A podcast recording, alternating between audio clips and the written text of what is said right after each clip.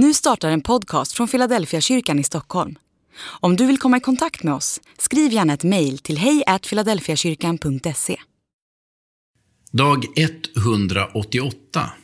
Var bor du? Nästa dag stod Johannes där igen med två av sina lärjungar. När Jesus kom gående såg Johannes på honom och sa, där är Guds lamm. De båda lärjungarna hörde vad han sa och följde efter Jesus. Jesus vände sig om och då han såg att de följde honom frågade han vad de ville.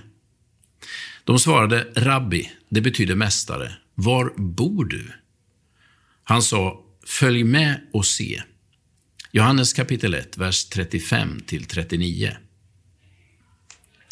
Jag undrar vad de båda lärjungarna tänkte när de hörde vad Johannes sa om Jesus. Där är Guds lamm. Johannes döparens ord är bråddjupa och sprängfyllda med teologiska associationer till Israels historia och Guds handlande i historien. Man tycker att de, båda lärjungarna, att de båda lärjungarna borde ha greppat en del av detta. Men vad är det för fråga de ställer när Jesus vänder sig om och frågar vad de vill? Var bor du? Men hallå, var bor du? Det är tydligen det bästa de kan komma på och fråga när världens frälsare undrar vad de vill. Hur vore det om de hade önskat fred på jorden, slut på all hungersnöd, eller varför inte frågat efter lösningen på lidandets problem? Men nej, det enda de frågar efter är hans adress. Det finns säkert någon djupsinnig förklaring till det där med adressen, men i mina ögon är det helt fel fråga. Eh, är det dessa två som inte har vett att ställa en smart fråga till Jesus som blir hans första lärjungar?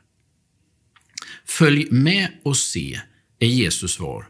Och resten är, som man brukar säga, historia. När jag läser om lärjungarnas första fråga till Jesus så inser jag att det inte handlar om att förstå allt eller kunna förklara allt för att följa Jesus.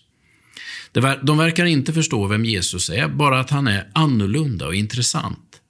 Men det räcker för att de ska bli inbjudna att följa med och se. Finns det något enkelt steg du kan ta idag för att komma närmare Jesus?